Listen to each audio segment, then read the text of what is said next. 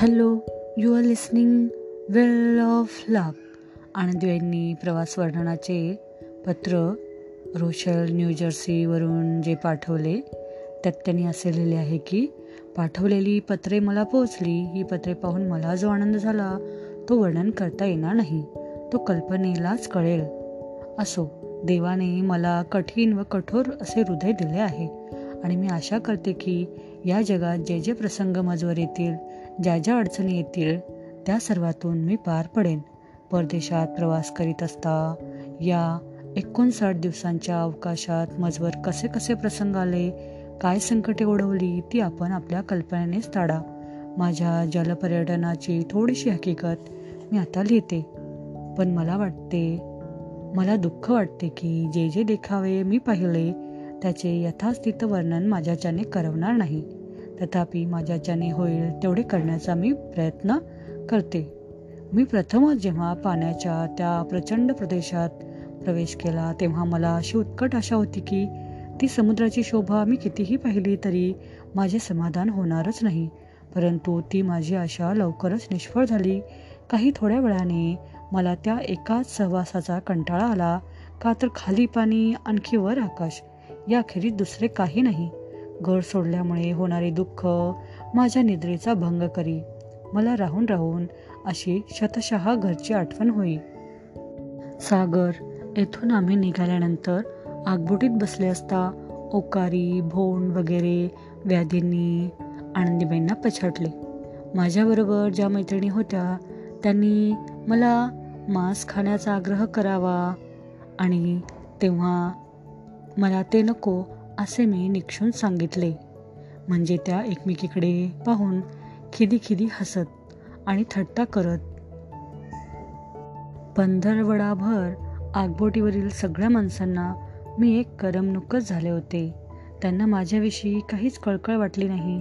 एखाद्या मॅडमबरोबर जशी एखादी आया असते त्यातलीही असे ते मानत. एकदा असे घडले की मी आगबोटीतील एका खोलीत कोचवर बसले होते. इतक्यात मिसेस माझ्याजवळ येऊन मला म्हणाली तू येथून उठ आणखी डेकवर जा किंवा दुसरीकडे जिथे तुला जागा सापडेल तिथे बैस.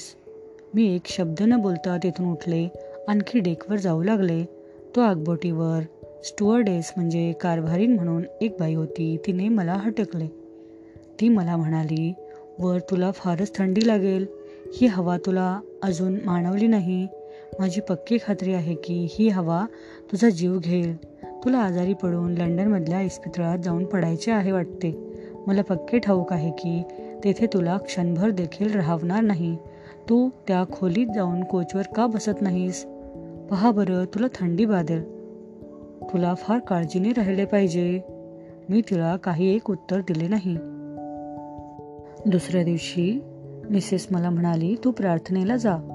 मी म्हटले आयापेक्षाही मला जे कमी समजतात त्यांच्यात जाऊन बसण्यापेक्षा मी आयामध्ये जाऊन बसेन. आयांच्या बरोबर बसण्यास मला काही एक लाज वाटत नाही कारण त्या आपल्यापेक्षा मला नीच समजणार नाहीत. ही गोष्ट तुम्ही प्रत्येकास सांगत बसाल तर तसे करू नका कारण ज्या गोष्टी होऊन गेल्या त्या पुन्हा परत येणार नाहीत. मी तुमच्याजवळ ही गोष्ट केवळ स्नेहसंबंधाने सांगितली. या जगातले निम्मे लोक त्रासदायक व दुष्ट असतात. एप्रिलच्या विसाव्या तारखेस संध्याकाळी सात वाजता एडन येथे जाऊन पोहोचलो. आमच्याबरोबर जे उतारू होते त्यापैकी काही स्त्रिया व पुरुष बोटीतून उतरून किनाऱ्यावर गेले. पुन्हा दहा वाजण्याचे सुमारास परत आले. आफ्रिकेतील माणसे प्रथम मला तेथे दृष्टीस पडली. आम्ही एडन सोडले.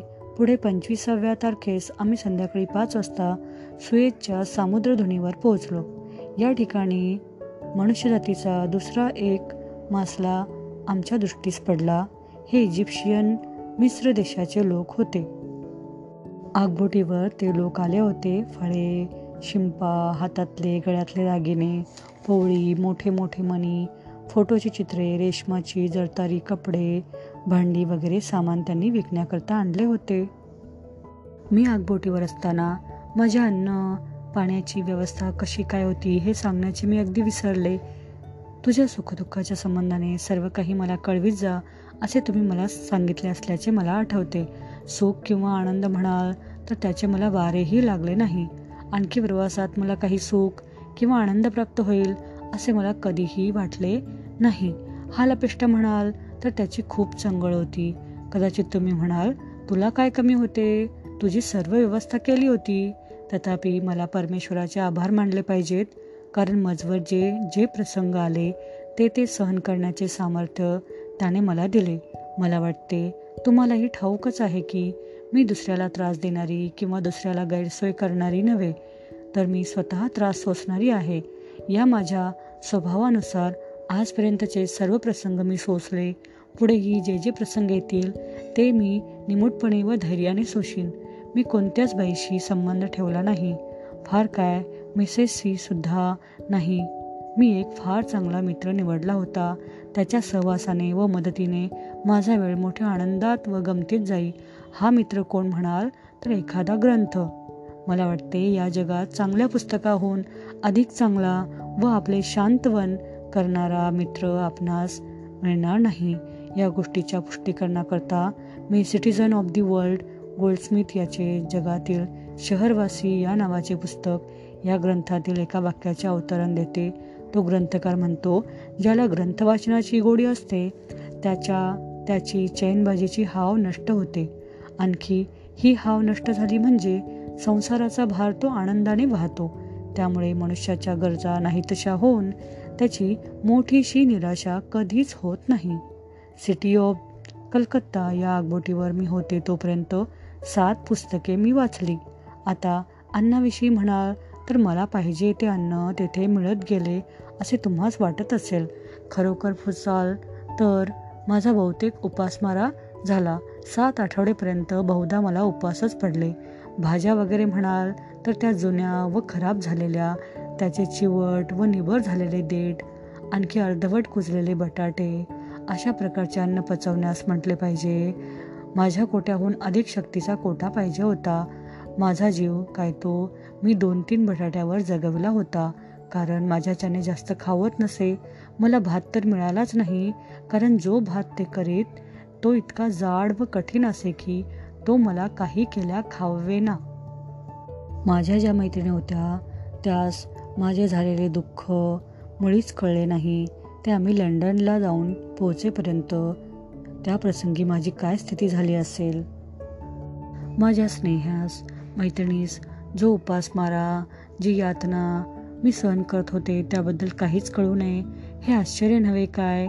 त्यांच्यापैकी कोणत्याही एकीविरुद्ध मला एकसुद्धा चकार शब्द बोलावयाचा नाही. कारण त्या सर्व आपापल्या रीतीने माझ्याशी ममतेनेच वागत होत्या. पहिल्या चार आठवड्यात मला अनेक प्रकारच्या अडचणी व गैरसोयी सोसाव्या लागल्या.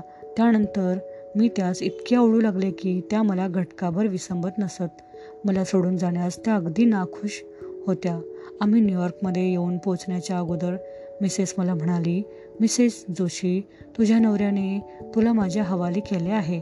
मिसेस कार्पेंटरची सत्ता तुझवर नाही. तू विवाहित आहेस. एवढ्याकरता जरी तुझी इच्छा माझ्याजवळ राहण्याची नसली तरी तुझ्या इच्छेविरुद्ध मी तुला आपल्याजवळ ठेवू शकेन. असो शेवटी मी न्यूयॉर्क येथे आम्ही पोचल्यावर त्यांची माझी सोबत सुटली. आणि त्यांनी माझा जेव्हा शेवटचा निरोप घेतला तेव्हा त्या मला पुन्हा पुन्हा कडकडून भेटल्या.